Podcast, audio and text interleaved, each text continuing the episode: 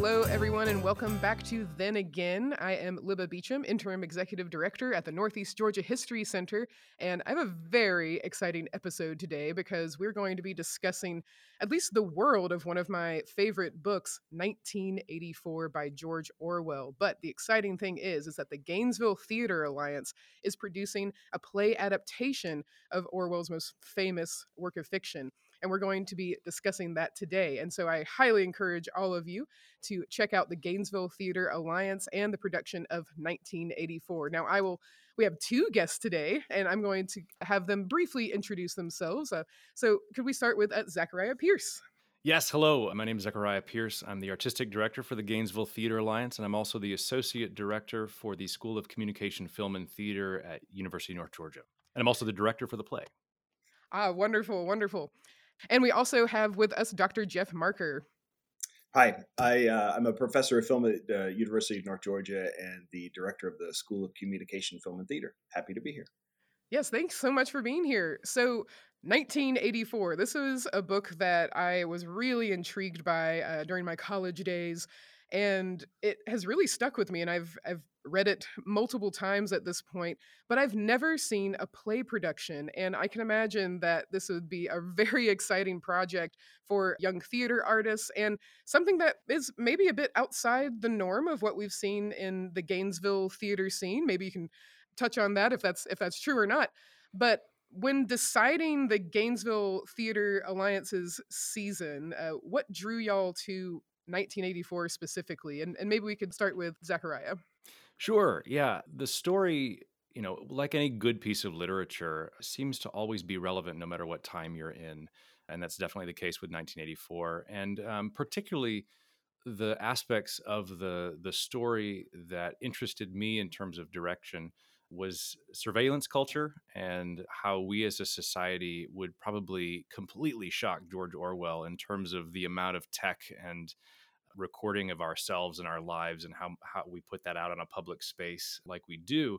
And I was just really curious as to looking at our culture through that lens, through the story of 1984. And that was kind of the, the sort of uh, seed that was planted at the beginning of choosing this play um, a little over a year ago for this season.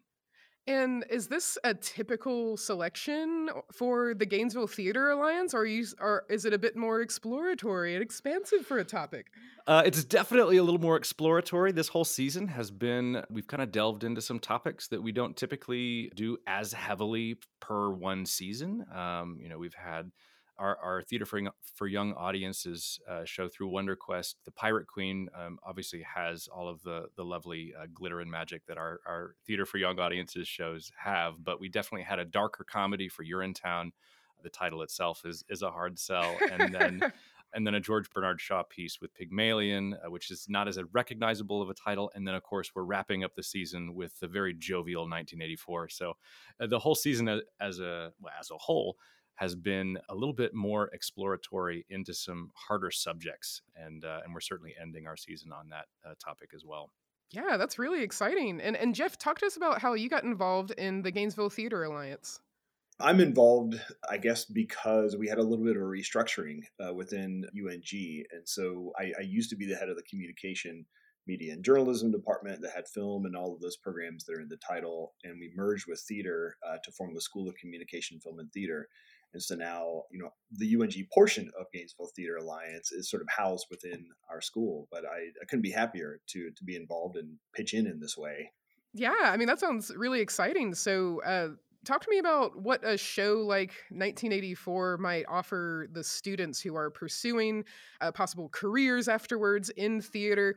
I'd love to hear from you, Jeff, on how 1984 might offer them something different that they haven't experienced before as performers and students. It's quite interesting. It might clarify a lot of things just to sort of say how I, you know, got pulled into this particular production. A lot of my research in the past has been in surveillance and cinema, you know, which which means you have to sort of know film studies, which is my background, but then you have to sort of become a quasi expert in surveillance studies, which is more of a sort of sociological and political field by and large. And like you, I really the book itself means a lot to me. I've read it multiple times. And so when Zechariah, all he had to do was mention that uh, it might be nice to have a dramaturg for the production. And I said, well, that's right in my wheelhouse. And so, so the surveillance theory that, that sort of factors into the book and then the play adaptation, and really what's interesting about Orwell, not only with this novel, as, as I'm sure you know, it's not only popular and still relevant sort of among readers, he actually fed the surveillance studies discipline itself. I mean, we you know sort of refer to this book as uh, just sort of a dramatization of a lot of core concepts for what we what we do and the way we think about all of these things. And so, yeah, it was it was sort of um, as research goes, this was low hanging fruit. I uh, I could draw on a lot of things that I had done, and it was uh, it was kind of nice to get back to uh, to that thinking. Now that my life has kind of been consumed, my working life has been kind of consumed with administration for a number of years. Right. Well, that's that seems like so serendipitous that you had that background in surveillance and then here comes 1984 and and like you said there's so many connections that can be made throughout history and the present time to what is so-called Orwellian. I mean, a, a, lot of people see that as a cliche in a sense, but it's a cliche for a reason because there really are so many connections that can be made and I'd love to dive into that. So for anyone who's unfamiliar with the plot of 1984, uh, Zechariah, I know it's a bit to summarize it, but sort of set up what is the world of this book and this play, and what where will audiences find themselves uh, during the play? Uh, so, specifically speaking to the play, because the play is, is certainly a small uh, version of the book. Obviously, we, we couldn't do a dramatic reading of the book; it would take a much longer time. But but uh, you know, we basically open on our main protagonist, uh, Winston Smith, who's in this world where he's basically just living his day to day life in his office. That is part of the initiative to basically erase language and replace it with you know party approved terminology that eventually allows or disallows for any kind of free thought or free speech and he uh, is introduced to a young woman uh, julia who is uh, brought in by this party member and he falls in love and they have a relationship and so they take a chance on a forbidden relationship that they think is supported by the person that introduces them and then they soon find that everything they try to uh, yearn for and to seek and to start anew is thwarted by the very world and the oppressive sort of governing body that we call Big Brother in Oceania that sort of keeps them from being able to reach that freedom that they sought to escape. To, yeah, I, I mean that's something that there's so much darkness within the world and despair and just grittiness, really. And I what I found in the book to be that I was so drawn to was that even in this world, characters or people like like Winston can still have some kind of hope or still have some kind of motivation to seek out love, you know, seek out freedom, seek out even just having your own thoughts. I mean, if anyone is familiar with 1984, we we kind of know that, you know, at least I have my interior thoughts, but do you even have that, Winston? Ugh, it's so sad. But I'm curious since, you know, I learned about 1984 and read about it earlier in my 20s. Uh, Zechariah, what was your first encounter with the book? Did you read it early on or is this somewhat new to you? This is actually a new for my for my own experience. It was not actually part of my uh, sort of high school education. That that um, uh, I guess my high school took a different direction in terms of this particular novel, but it's always been a part of the sort of cultural ethos in terms of you know we're going to call things Orwellian. Well, what does that mean? And mm-hmm. and you know the the Big Brother is watching. That's always something that is kind of in the mind, even if you're not super familiar with the story. You kind of get the idea that's behind that phrase. And last year, the last show I had directed was Our Town, and that was such an interesting experience for me as a director because we really focused on the idea of being present and in the moment and with the people around you. And uh, we took this sort of purge from technology as a cast during that process. And we found so much wisdom through that process of being able to connect to the the here and now and the flesh in front of me rather than sort of diving back into distraction and, and social media and the constant sort of technology that is making things convenient for us, but maybe disconnecting us in a way that that isn't he- healthy or helpful as a as a general culture or society. Mm-hmm. And so that kind of led me to the idea of like, well, what what else? How can I explore that idea more? Uh, which is what led me to well, it's not just disconnecting me from the world in front of me, but it's also altering my ability to view it, and then it's viewing me, and then what does that mean? And who else is viewing me? And all the implications that go along with that, and how willingly we are just ready to jump into that and give up all of that freedom and that privacy and all of that and it seems to be you know there's been a lot of things in the culture that have been talking about that. You know we're, we're concerned about a giant spy balloon but yet the thing next to me is listening to far more than that spy balloon could ever get.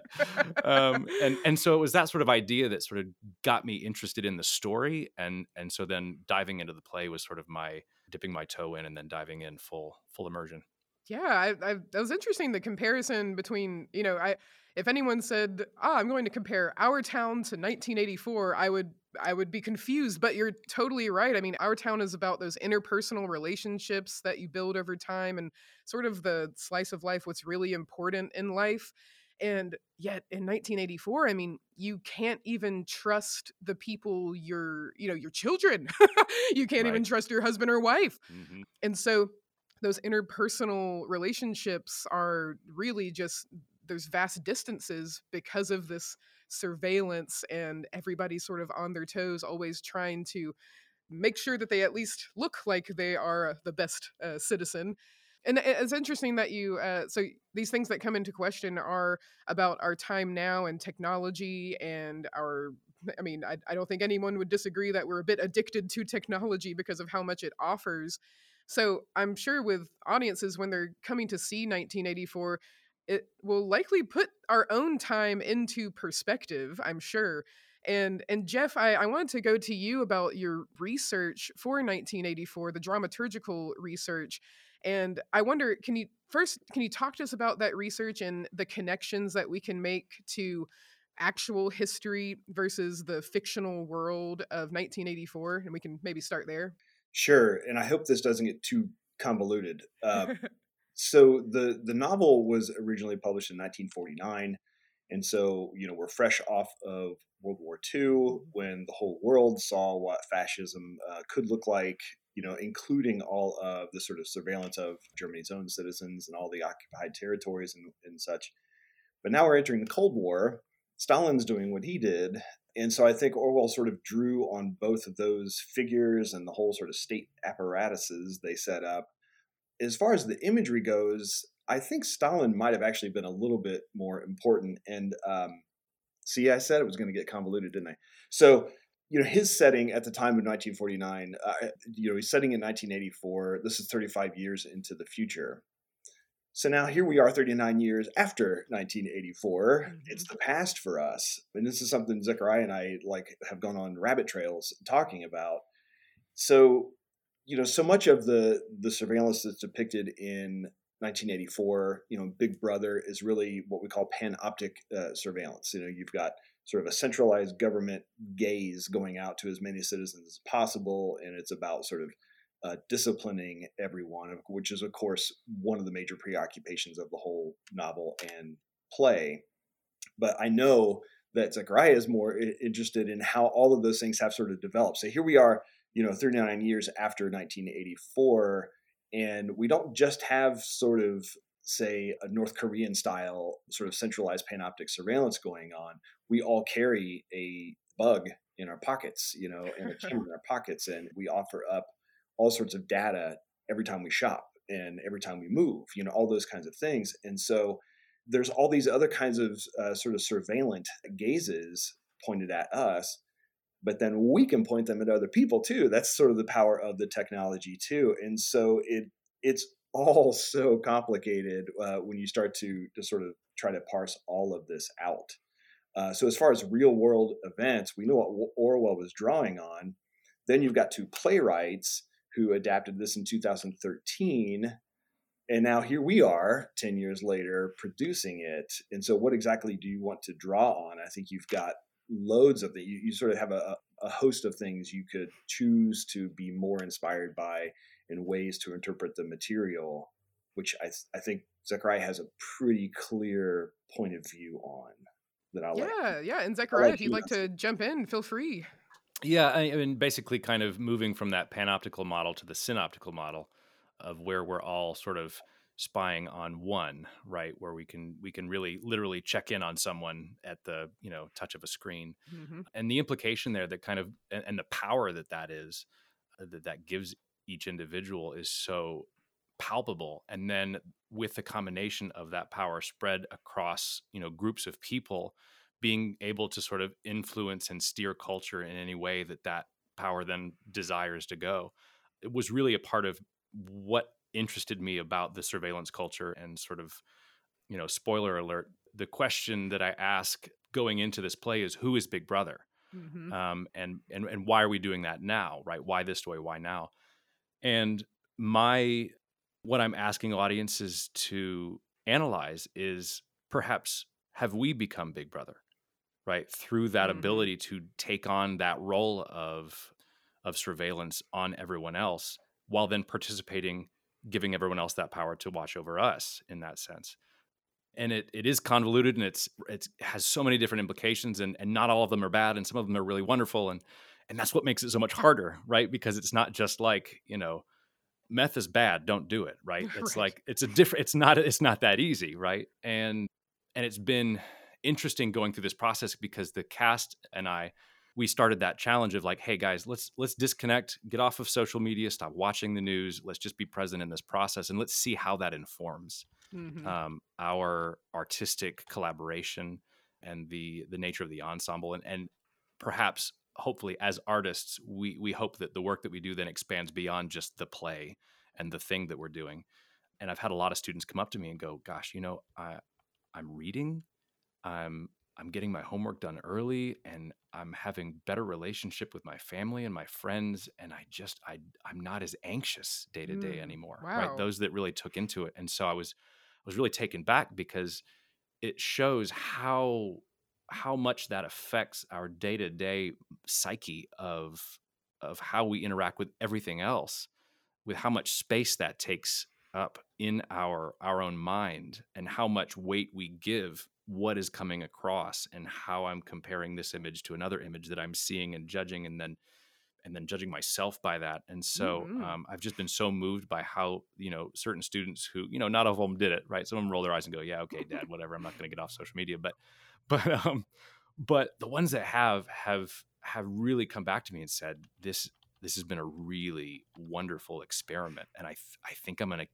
keep trying that out. Right. I want I want that experiment to go beyond. Right. And it's not a complete cold turkey thing, but it's it's realizing the effect and the power that it has and and then going okay i need to i need to moderate that a little bit more right i need to practice temperance in these certain areas that help me become a better person Um, Right, and yeah. so so that process itself has been you know worth the price of admission and then you know the implications of of 1984 and beyond that uh, you know little bit of frankenstein's monster that we create in our own selves and it's like can we reel that back in and as a as a whole release ourselves from that influence and from that from that overlording that we perpetuate ourselves Right, and it's you know at, at this point, uh, you know, social media has become such a something that we just accept as a as a tool of everyday life.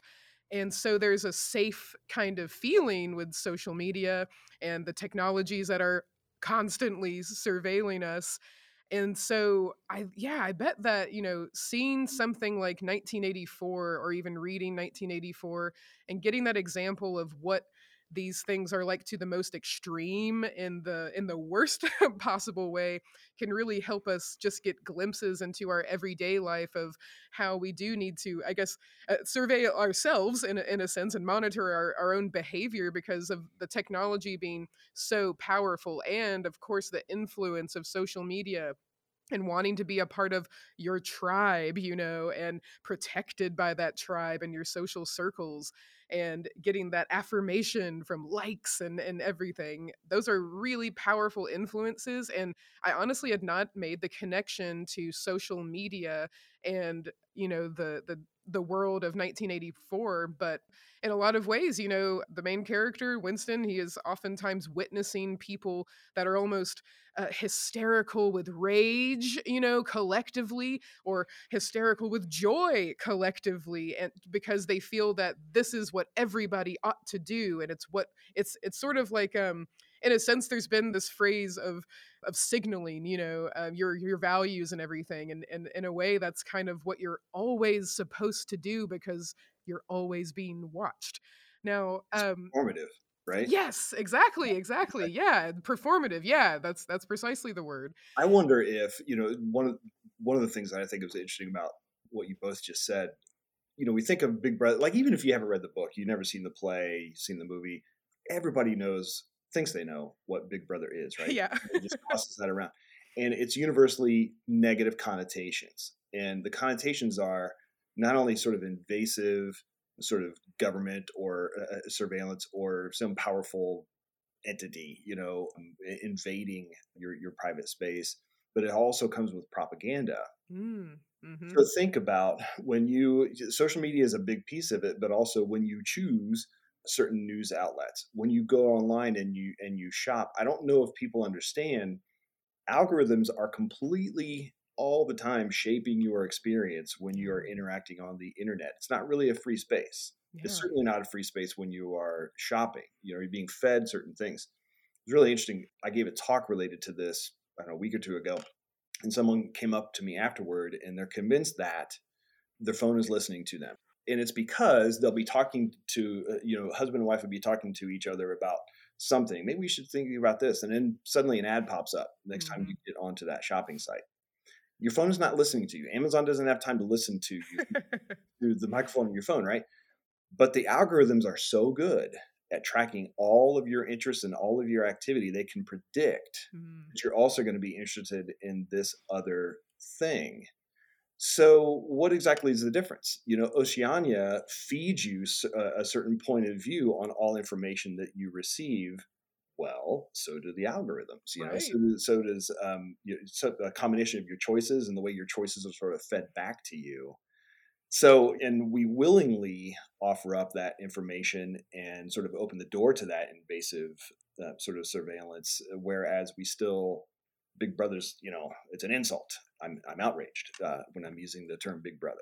Right. No, that's a that's an excellent connection, and I, I'm sure that you know, of course, the the technology itself being so convenient for us, being so, I mean, it's it gives us that really like that dopamine rush, you know, that when we see that like, when we see that someone has shared something that we've created, you know, or when we're advertised a product that I mean, I have definitely experienced. Instagram knows what kind of clothing I like, you know, and I gotta admit, it works. so, yeah, these algorithms are sophisticated, and and to a, to an extent, you can say, okay, well, you know, I can understand advertisers wanting to, you know, know what to advertise to me because, like I said, a lot of the time, it's you're right, I like that print, you know, but how those tools can be used in such in that in that extreme opposite way and uh I think that it's easy to dismiss it when it's just an advertisement for a cute dress. But, you know, there's probably so much more information and data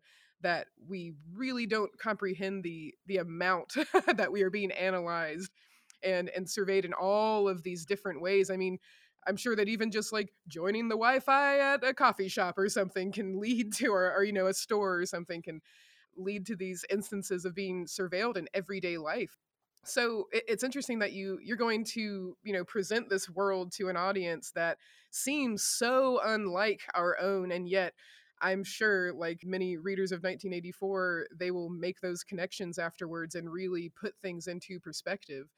Now, going into the actual play production, I'm curious about the world that you are building on that stage and what the process has been like for the set design and the dramaturgical research behind it and if y'all are not familiar with what exactly that means essentially you know if you have a if we're if we're talking about 1930s Great Depression, then of course we want our props and clothing and everything to be 1930s depression. But this is a totally fictional world. So so Jeff, how did you approach the dramaturgical research uh, behind 1884? Right. It's sort of in terms of the setting, it's nowhere and everywhere. Uh, it's no when and every when. Mm-hmm. You know what I mm-hmm. mean? It's like this. It's sort of familiar now, the same way that was familiar in 1949. It would have been sort of speculative fiction in 1949, but now, unfortunately, it's a pretty accurate description. And in fact, I, I, I sort of here's a quote from the two playwrights, Robert Icke and uh, Duncan Macmillan, who adapted it. They said, We're not trying to be willfully assaultive or exploitatively shock people, but there's nothing here or in the disturbing novel that isn't happening right now, mm-hmm. somewhere around the world. Yeah. You know, so I don't think it would have done us a whole lot of good to sort of couch the whole thing in 1949. Right. uh, any particular place. I think what Zechariah wanted to do was make it seem like, yeah, this is 2023, or at least, you know, here's where we might be 30 years from 2023. Mm. In the same sort of spirit of this is really familiar and yet it's going to be timeless as well. I didn't do heavy research into George Orwell or the playwrights. And I think that's kind of uh, the philosophical or aesthetic approach. Mm-hmm. And I think Zechariah and I agree on this. I, I'm not a big intentional instructor. Like when you teach a literary or filmic text, I don't really care what the filmmaker or the the novelist wanted to say. It's ours now, you know. Yeah, that, yeah. that art is in the world, and we can all do with it what we want to do. Mm-hmm. So we didn't really lean too heavily into what Orwell intended and what influenced him so much. Although, again, the Stalin stuff was so helpful to me you know, in a reading recommendation, let me get the title of this right. Who is this seller? Anita Pisch, God bless her. She published a book called The Personality Cult of Stalin in Soviet Posters. Mm, and it's hundreds of pages of actual propaganda posters of wow. the Stalin era. And it's quite amazing. So to me, that was really a, an important part of the research. And then we mostly tried to just sort of keep that sort of ambiguous setting and make sure that it's focused on the ideas being expressed and let everybody do with it what they want. You know, Zechariah and, and, uh, and the company will produce the play, and then the viewers can do with it what they want. Exactly right, and and Zechariah, um, as the director, where did you begin with the overall tone or i almost want to say vibe that you wanted with uh with the with the play? I mean as a director where do you even begin with that? I mean you've you've read the play. Yeah. Now what? Right right. Well i think vibe is the right word for that actually. I, you know a lot of it came from so because of so much of that seed coming from sort of a, a suspicion of technology or or how that's developed in our culture and our dependency on it there was a lot of imagery I had in my mind that was, you know, what is a, you know, what does an abandoned Kmart look like 50 mm. years after it's never been filled, right? Uh, yeah. What a, what do you know the landfills look like after you know another hundred years of batteries being dropped off mm. there? You know, these this kind of throwaway culture that we we've become in terms of like wait there's a new there's a new iphone hang mm-hmm. on let mm-hmm. me throw this one away and get that one right and so to me when i was talking to our uh, scenic designer dennis malden who's a, a pretty frequent flyer on our guest artist list you know we really wanted to explore what those spaces look like while also being on some of our heaviest budget cuts in the theater, probably in GTA's history. Oh wow! Yeah. Um, so we had to sort of think creatively in terms of okay, what do we have in stock? How can mm-hmm. we make mm-hmm. this look, you know, really good, but not blow the bank on it because the bank is not as full as it used to be. Yeah. um, and so. So, and we're also designing it in the three quarter thrust as opposed to the proscenium and the and the uh, the adaptation we're using actually has a lot of direction for proscenium, so we have to kind of disregard a lot of the suggestions that the playwright adapters had suggested to us yeah. because we're not even in a similar theater that they write in. That's interesting. I, I, I suppose it'll be a. Oh, oh, go ahead. Yeah. I, no, it's cracking me up now because now I think about the beginning of the play. They are really specific you know, this is what down center means. I thought about that. Yeah, yeah. well, I mean, it's interesting that you that you chose a thrust setting. I mean, that's going to be so much more intimate for the audience, I would imagine. Well, and that's and that's intentional, right? This idea that it's not just you know removed from the audience, but we are actually entering into the audience, and it's much more up front and center with what is happening and you know people on the front row hey look there's a little light spillage you're in this world mm-hmm. and that was mm-hmm. also part of the scenic design's intention was how do we how do we make not just people entering a theater to watch 1984 but how can we make the theater part of that world and and that starts from when they enter the building before they even get into the theater and, yeah. and so you know there's there's lots of sort of metal and rust treatment and paint and we've got we're using five different cameras and five different screens to sort of give a digital presence as well as the live presence that you know is so integral to our theatrical performance art form but also that digital presence is also very crucial to this story and to the message that we're trying to get across as well. So so between sort of a minimalistic setting where we have you know desks with lights that can shift to help with some of the minimal scenery changes and the the screens themselves having their own presence right the cameras are almost cast members themselves right. because their presence is felt throughout the entire time and then our sound designer preston goodson who's another uh, guest artist of ours uh, that we brought on for this project took a lot of inspiration in his sound design from the hbo miniseries chernobyl Oh, uh, wow, and yeah. and something he talked about in our um, stage tours was he was really interested in the oppression of space right so it's like you're sitting in that room with a generator and then the generator goes off and all of a sudden you feel how the generator the generator went off and how much space that took up in your mind and right. so and he was also inspired by the fact that you know the chernobyl soundtrack and a lot of the sound design from that show used actual sounds from new power plants and the world around that to actually create a lot of the soundscape for it and so he's started to do that similarly here with you know the electric buzz and screens and and then like fans and that kind of thing so that there's an underlying presence of something that you don't really notice until it's turned off right um, right and that that's kind of part of the design that's filling the minimal scenic elements and then you know taking the inspiration from the screens themselves and and all of the presence that that they also bring to the room.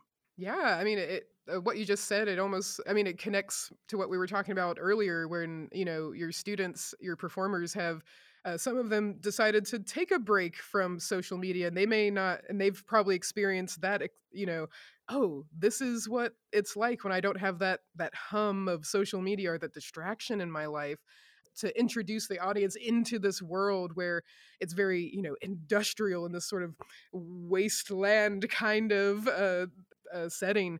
Yeah again going to really be a, an opportunity to compare and contrast the feeling that the visceral feeling that you get when in that kind of environment surrounded by these sounds surrounded by these me- the metal and the textures and of course the play itself the story taking place is just bringing all of that to the surface. And um, i'm really curious to know how the performers the students themselves have related to this process. Have there been any particular challenges uh, with this play for the young performers yeah, I think, I mean, um, as with any play for young performers, there's always some kind of challenge. I think, you know, a, you know, I mentioned sort of the challenge that I gave them in terms of sort of disconnecting, and a bunch of them did actually take that, and and I talked about that a little bit. But it's you know, it's an incredibly dark story mm-hmm. you know spoiler alert it's not a happy ending right.